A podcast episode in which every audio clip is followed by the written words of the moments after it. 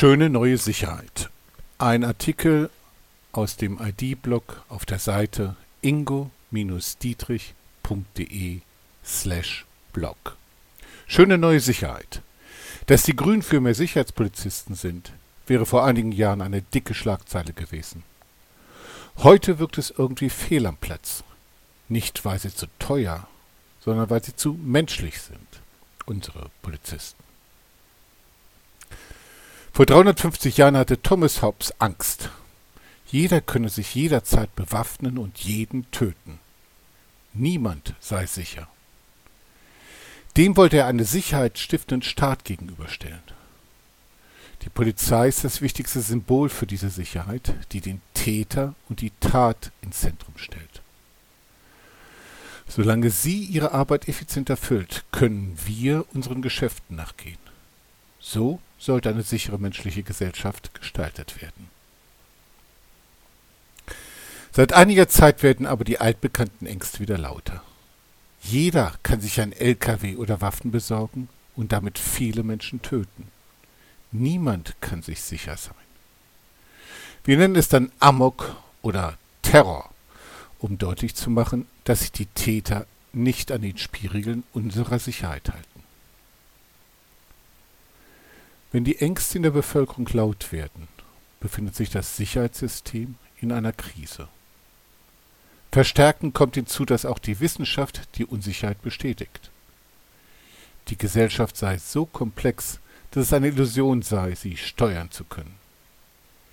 Risiken werden als unausweichlich thematisiert und es ginge eher um Techniken der Identifikation, Klassifizierung und dem Managen. Wenn die Steuerung der Gesellschaft nicht mehr realistisch ist, haben wir ein großes Orientierungsproblem. Technik kann in dieser Zeit eine wichtige Funktion übernehmen. Drei Punkte dazu. Erstens.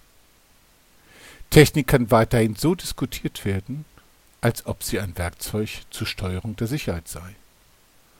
So wird es weiterhin Studien geben, die belegen oder bestreiten, dass Videoüberwachung Kriminalität verhindere aber dies wird an Bedeutung verlieren. Zweitens. Technik, die sich als Heilsbotschaft direkt auf die Angst richtet, wird wichtig. Fürchtet euch nicht, denn wir haben Kameras installiert, deren Daten von moderner Software ausgewertet wird. Dies schafft mehr Beruhigung als Menschen in Uniform, die doch eh mit dem Problem überfordert sind. Drittens. Am wichtigsten wird aber sein, mit Hilfe der Technik eine neue vertrauensstiftende Umgebung zu installieren. Sie muss dazu vom Bild getrennt werden, Werkzeug dunkler Mächte eines Überwachungsstaates zu sein. Je glaubhafter ausgedrückt wird, dass der Mensch sich aus der Steuerung zurückzieht, desto einleuchtender wird die Neutralität der Maschinensicherheit.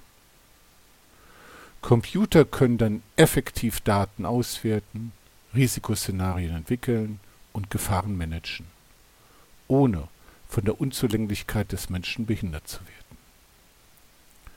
Die so entstandene Ordnung wird der Komplexität gerecht, ist faktengestützt, wissenschaftsorientiert, selbstorganisiert und umfassend.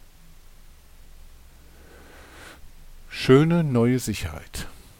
Sicherheit bedeutet dann, dass die Risiken, Risiken gut organisiert und verwaltet werden. Sie sind in guten technischen Händen und wir können sie beruhigt ignorieren. Darum geht es. Gerade die Nichtmenschlichkeit schafft das nötige Vertrauen. Diese künstliche Intelligenz ist von vornherein systemisch aufgebaut und somit unserer Gesellschaft und dem internationalen Terror angepasster als die individuelle menschliche Vernunft. Der Kognitionsforscher Joscha Bach meint, Zitat, in Wirklichkeit werden wir nicht neben den künstlichen Intelligenzen leben, sondern in ihnen.